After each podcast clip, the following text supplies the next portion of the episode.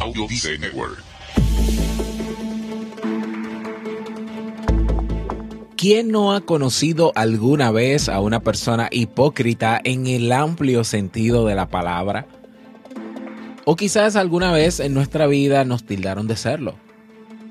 Hoy quiero que hablemos sobre la hipocresía, los tipos que existen, las actitudes que delatan al hipócrita y qué hacer para lidiar con todo esto. Vamos que se nos enfría el café. ¿Necesitas impulso extra para tu día? Escuchas Te invito a un café. Te invito a un café. Un programa de desarrollo y crecimiento personal que te ayudará a motivarte y a enfocarte para alcanzar tus metas y tus sueños. Transmitiendo de lunes a viernes para todo el mundo. Y ahora contigo, tu anfitrión, Robert Sasuki, psicólogo emprendedor, escritor y motivador profesional. Bienvenido.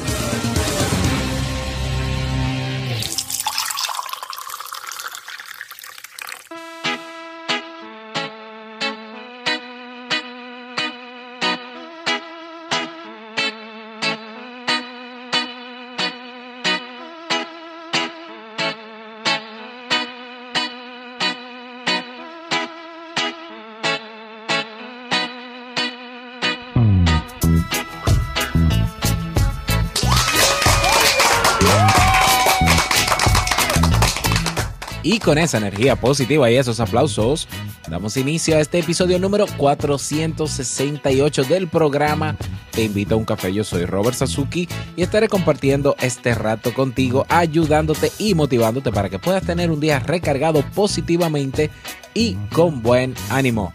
Hoy es jueves 6 de julio del año 2017. Si todavía no tienes tu tacita de café, tu bombilla con tu mate, tu poquito de té o tu taza de chocolate, ve corriendo por ella. Porque vamos a comenzar este episodio con un contenido que estoy seguro te gustará mucho. Hoy escucharemos como siempre la frase con cafeína, ese pensamiento o reflexión que te ayudará a seguir creciendo y ser cada día mejor persona.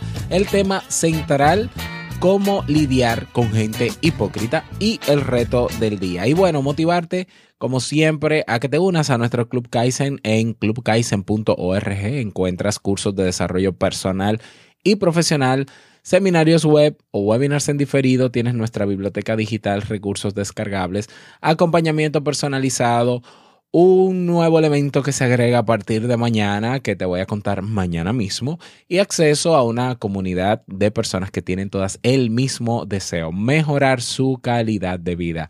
Cada día una nueva clase, cada semana nuevos recursos, cada mes nuevos eventos. Así que no pierdas esta oportunidad, ve directamente a clubkaisen.org y suscríbete.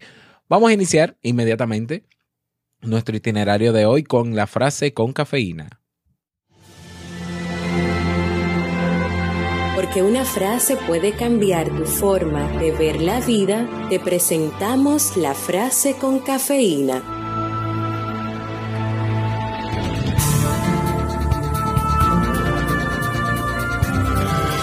El hombre emplea la hipocresía para engañarse a sí mismo, acaso más que para engañar a otros. Jaime Luciano Balmes.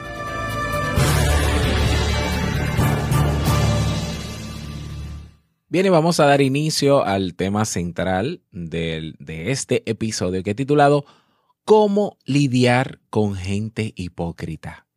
Y bueno, he tomado eh, los apuntes de eh, Jennifer Delgado, que no es la primera vez que la menciona aquí, de rinconpsicología.com.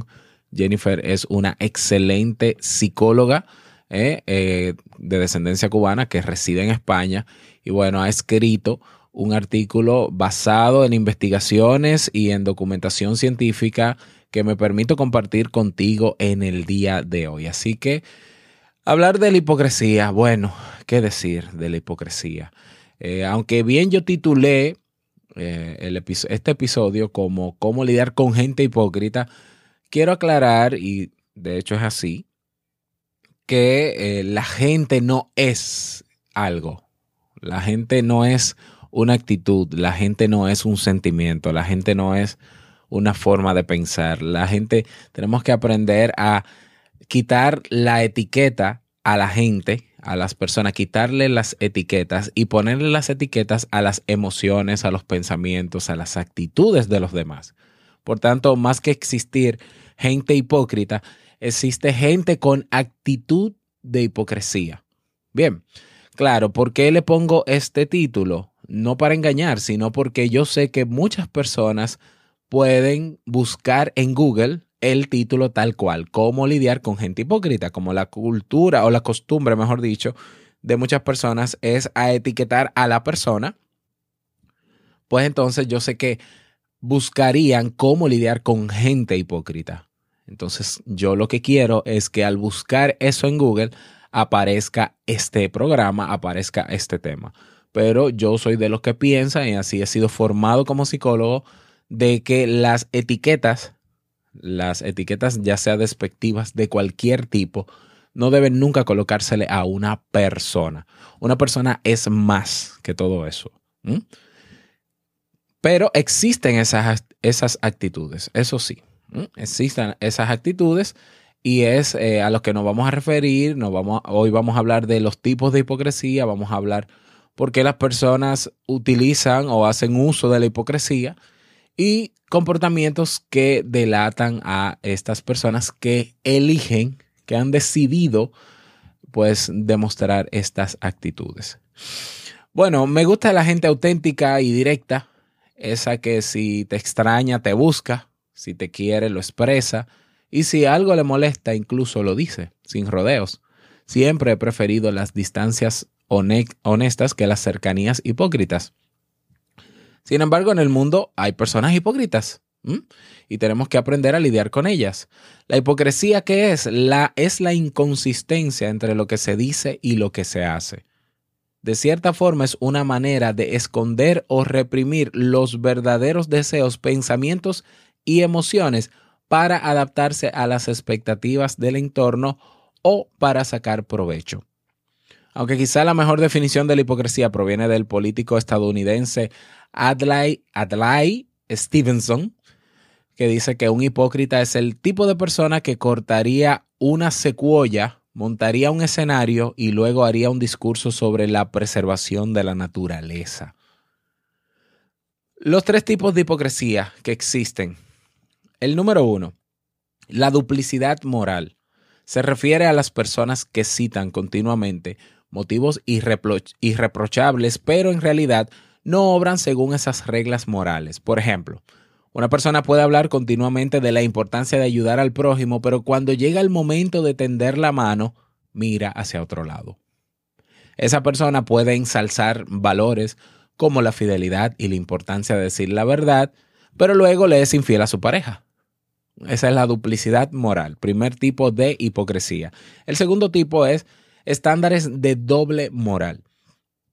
Se refiere a quienes son laxos a la hora de juzgarse, pero aplican un duro rasero moral a los demás. Por ejemplo, esa persona se enfadará muchísimo si cuando está en un cruce de peatones un conductor no se detiene, pero cuando éste está al volante y haga lo mismo recurrirá a excusas para explicar por qué no se ha detenido.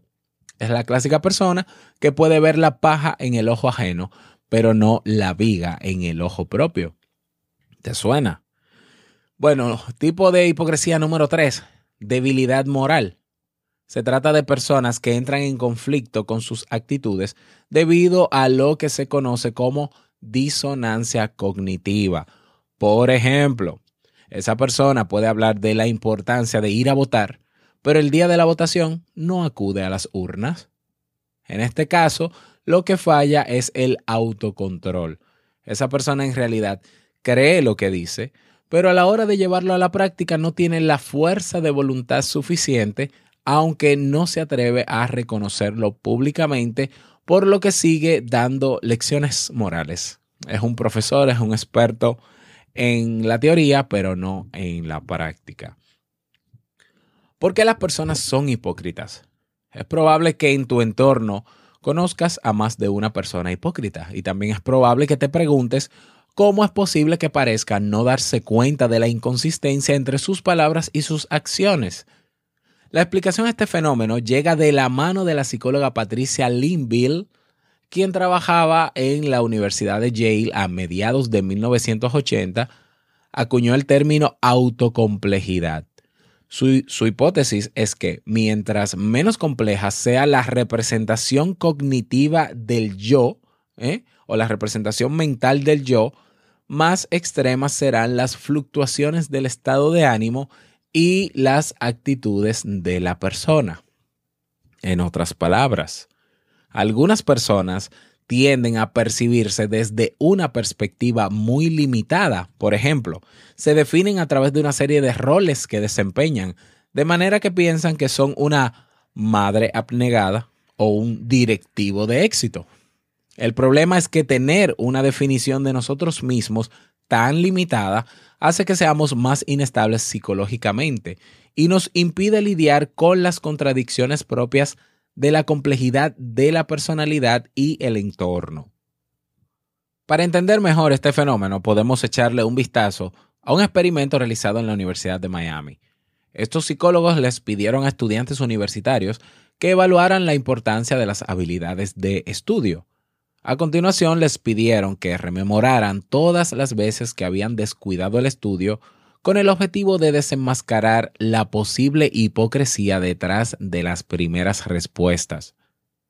Curiosamente, en ese momento los estudiantes que tenían una menor autocomplejidad fueron más propensos a cambiar sus primeras opiniones, es decir, rectificaron indicando que, después de todo, estudiar no era tan importante. Esto podría explicar por qué algunas personas dicen una cosa y hacen otra. Sus comentarios provienen de una representación del yo completamente separada del yo que actúa en otras circunstancias. En práctica, las personas hipócritas solo intentan mantener inmune la identidad simple que han construido separando sus palabras de sus acciones. En el caso de los políticos, por ejemplo, es usual que mantengan un discurso conectado con su yo político mientras hacen algo diametralmente opuesto en su yo empresarial o familiar. De esta forma logran salvar sus diferentes yos, porque no son capaces de integrarlos. Estos estudios nos indican que muchas personas son hipócritas sin darse cuenta. De hecho, a menudo cuando las ponemos frente a frente con sus contradicciones, no las reconocen y se escudan en excusas. Obviamente, no todas las personas viven en ese estado de desconocimiento hipócrita. También hay quienes aprenden a sacarle partido a la hipocresía, sobre todo cuando se dan cuenta de que seguir ciertas ideas no es práctico ni ventajoso. Estas personas no tienen problemas en proclamar algo y hacer justo lo contrario, si piensan que es más conveniente. Pero tampoco reconocerán abiertamente su hipocresía ya que es demasiado doloroso y representa un gran golpe para su yo, para sí mismo. A continuación te presento cinco comportamientos que delatan a las personas hipócritas. Comportamiento número uno. Siempre están dispuestas a castigar a alguien su elevado rasero moral hace que siempre apunten el dedo acusatorio contra alguien e incluso pueden estar dispuestos a humillar a esa persona públicamente. Se trata de una estrategia de, compensación a través de la cual intentan centrar la atención en el otro para que no caiga sobre sus discrepancias y comportamientos. Comportamiento número dos tienen un aura de superioridad moral. Las personas hipócritas suelen estar a medio camino entre el narcisismo y la superioridad intelectual. Su nivel de arrogancia puede hacer que cuando te relacionas con ellas te sientas como alguien de nivel inferior, inmaduro o no lo suficientemente bueno. Estas personas no, no dudarán en reprender cualquiera de tus acciones, palabras o actitudes. Comportamiento número 3 que delata a una persona hipócrita. Las reglas nunca se aplican a ellas. Las reglas y las normas existen, pero solo para los otros. Las personas hipócritas creen que como tienen un sentido innato del derecho y la moral, están por encima de la ley. Comportamiento número cuatro. La culpa nunca es suya. Siempre tienen una excusa a mano. Las personas hipócritas no suelen reconocer sus discrepancias y errores, incluso ante la evidencia. Estas personas no se disculpan ni admiten su responsabilidad, sino que recurren continuamente a excusas. Para ellas, las circunstancias siempre son un atenuante y, los errores nunca son suyos. Y número 5, comportamiento número 5 que delata a una persona hipócrita. Haz lo que digo, no lo que hago. Esta podría ser la máxima por la que seguían las personas hipócritas. Sus acciones casi nunca coinciden con su discurso. Esto se debe a que su principal motivación es quedar bien y cumplir con las expectativas. Ahora bien, ¿por qué nos molestan tanto las personas hipócritas? La respuesta, o al menos una parte de ella, proviene de un estudio realizado en la Universidad de Yale. Estos psicólogos descubrieron que lo que más nos molesta de las personas hipócritas no es la inconsistencia entre sus palabras y sus acciones, sino que sus proclamaciones morales son falsas y pretenden hacerse pasar por personas más virtuosas de lo que son. En práctica, no nos gustan las personas hipócritas porque nos decepcionan. De hecho, se ha comprobado que solemos creer y preferir afirmaciones morales o que impliquen cierto grado de generalización para explicar los comportamientos. Por ejemplo, si una persona abandona un proyecto, preferimos la explicación no tiene sentido más gastar más energía que no quiero gastar más energía. Por eso cuando descubrimos la verdad nos sentimos más defraudados y engañados. Esto significa que de cierta forma nosotros también contribuimos a que la hipocresía perdure a nivel social. Atención con esto. De hecho, incluso en ciertas situaciones, puede ser que nos hayamos comportado de manera hipócrita para intentar dar una mejor imagen de nosotros mismos. Por eso, la mejor manera de luchar contra la hipocresía consiste en ser auténticos y comprender que dentro de cada uno de nosotros existen muchas contradicciones. No necesitamos cumplir con las expectativas de los demás, ni tenemos que convertirnos en predicadores de la moral. Ojo con las personas que te digan, tú tienes que actuar en este escenario de manera diferente. En tu trabajo tú tienes que dar una imagen de profesionalismo, de respeto, de seriedad, de formalidad. Cómprate un traje de 3 mil dólares, cómprate un carro de lujo para que la gente vea que tú estás bien y demás, manéjate de esta manera aquí, no hagas chistes en tal sitio, no sonrías mucho en, esto, en estos momentos aléjate de esos comentarios y no dejes de ser tú donde quiera que estás. ¿Mm? A mí con mucha frecuencia me pasa en la universidad que me ven cara de, de, estudiante, no sé por qué, con 32 años, casi 33, todavía tengo cara de estudiante. Y cuando se enteran de que soy profesor, me dicen, bueno, pero es que eh, usted es muy jocoso, muy chistoso, muy afable. Los profesores generalmente tienen la cara dura y, no hacen, no hacen chistes con estudiantes o no conversan de tú a tú con estudiantes. Entonces yo le digo, bueno, pero es que yo soy el mismo en mi casa, aquí y donde sea. Y el hecho de que yo sea profesional, el hecho de, de, que yo sea experto en algo, el hecho de que yo sea profesor, no me quita parte de mi esencia, de lo que soy. Yo prefiero luchar cada día por seguir siendo quien yo soy en cualquier escenario donde yo esté, que en luchar por aparentar lo que no soy porque termino siendo un hipócrita. Y la gente se da cuenta. ¿eh? La gente se da cuenta. Entonces, luchemos cada día por ser auténticos. ¿Y qué hacer entonces con las personas hipócritas? Con las personas que manejan estas actitudes. Mantenernos al margen de estas personas.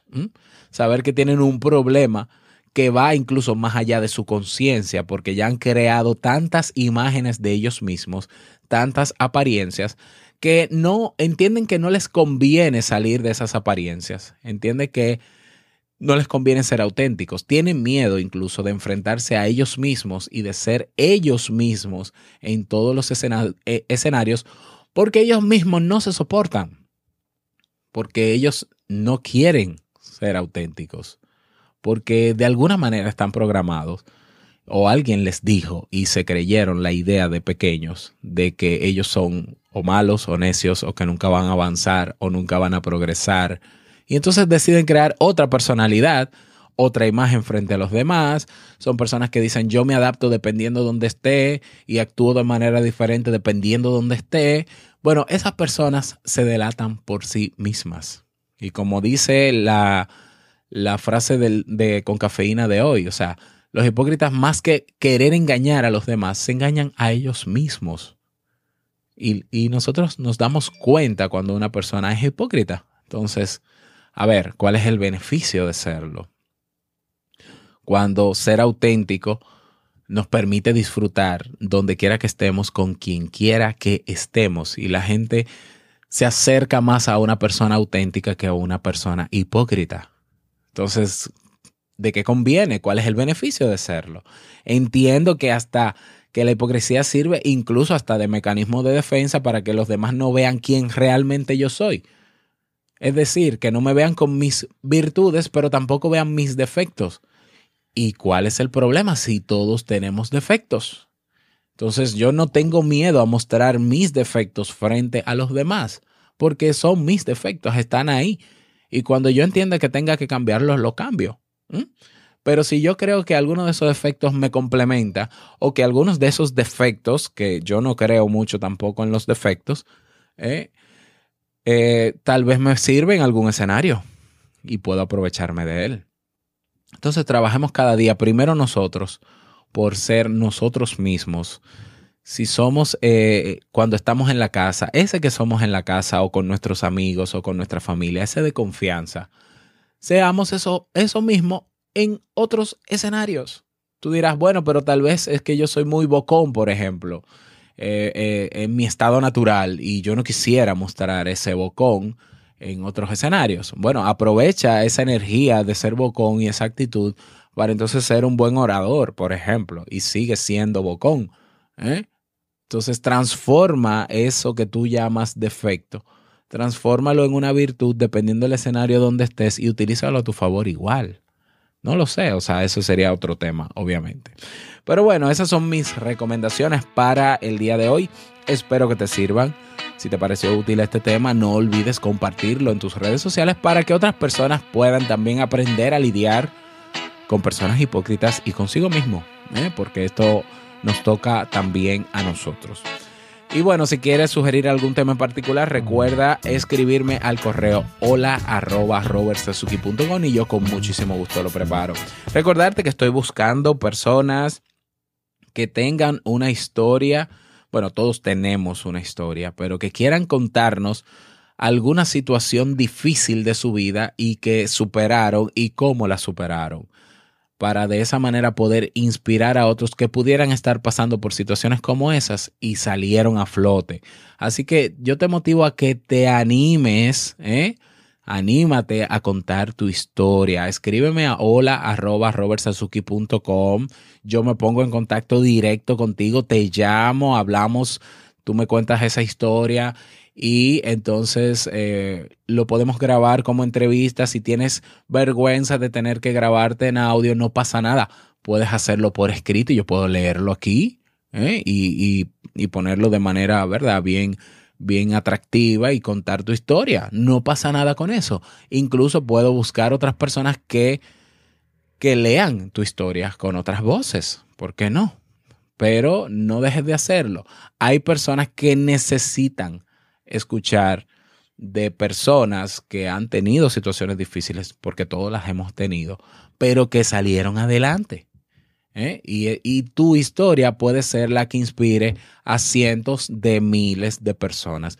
Por lo menos yo estoy seguro de que inspirará a los 18 mil suscritos, suscriptores que tenemos en este podcast y que cada día nos están escuchando.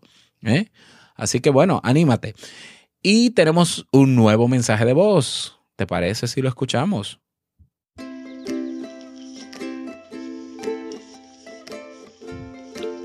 Hola Robert, eh, me llamo José Antonio y te hablo desde España.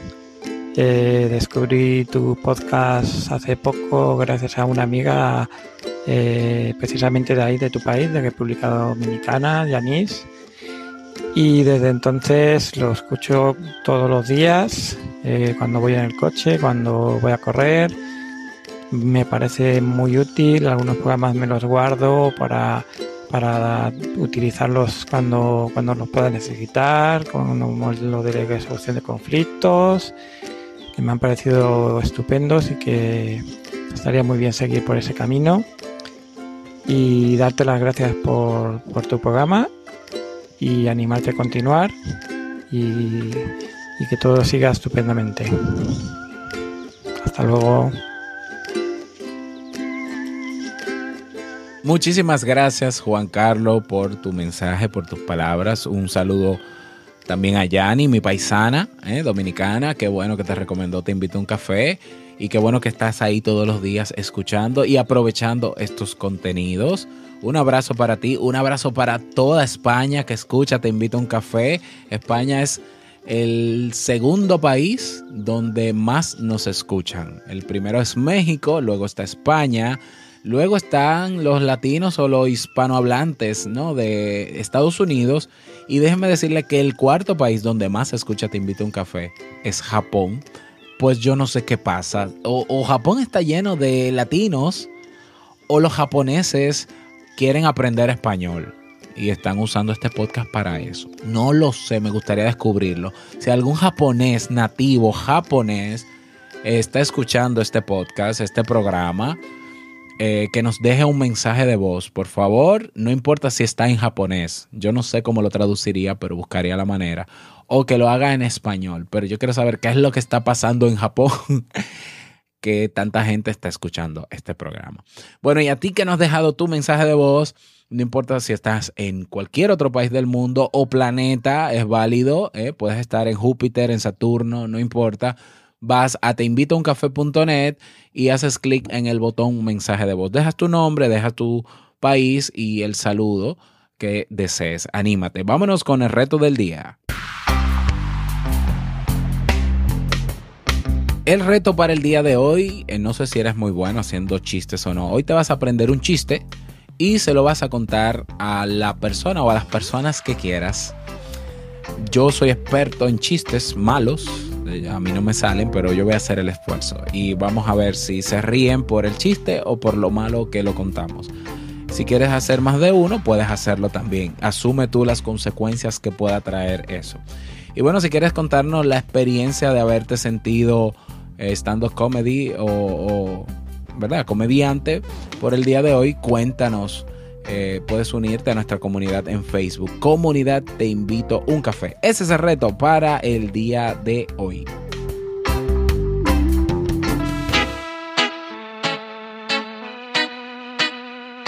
Y llegamos al cierre de este episodio en Te Invito un Café. Agradecerte como siempre por tus retroalimentaciones Gracias por tus valoraciones de 5 estrellas y tus reseñas en iTunes o en Apple Podcast, que todavía no le cambian el nombre. Gracias por tus me gusta en ebox, ya sea manito arriba, ya sea corazoncito. Muchísimas gracias de verdad. Gracias por estar ahí siempre presente. Desearte que te vaya súper bien en el día de hoy, en este jueves. Y no quiero finalizar este episodio sin antes recordarte que el mejor día de tu vida es hoy y el mejor momento para comenzar a caminar hacia eso que quieras lograr es ahora. Nos escuchamos mañana viernes en un nuevo episodio. Chao. Bye.